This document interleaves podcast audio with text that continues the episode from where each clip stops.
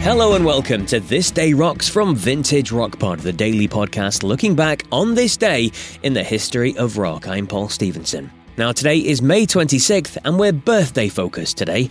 Born on this day in 1946, but sadly no longer with us, is legendary musician, songwriter, and producer Mick Ronson. Working alongside David Bowie, he achieved critical and commercial success as part of the Spiders from Mars, as well as working with so many others as well, like Van Morrison and Bob Dylan and Ian Hunter, to name but a few. Also born today and celebrating his 58th birthday is Lenny Kravitz, a man I saw perform at Glastonbury well over 20 years ago now. But for today's big story, we're focusing on another birthday, a birthday girl in fact, who is turning 74 today.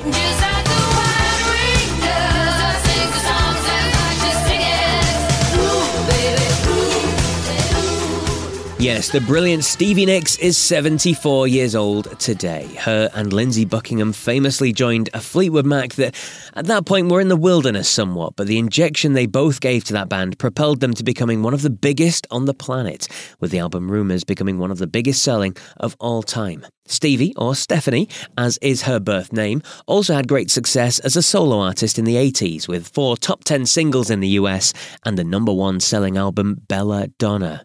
Now, to talk a bit more about Stevie, I spoke with Leah and Bethanne, who present the podcast She Will Rock You.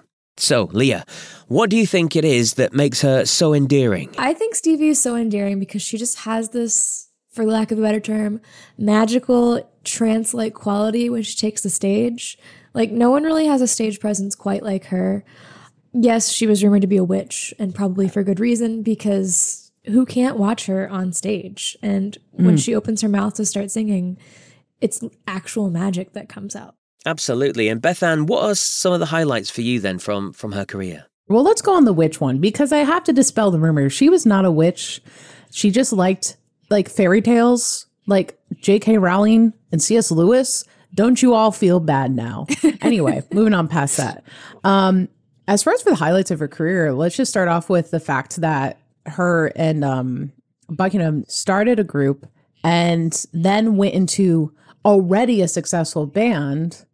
And then she went and did her own solo career. Like, she already had such an amazing repertoire as is, but she was able to keep reinventing herself. Well, reinventing is not even the right word.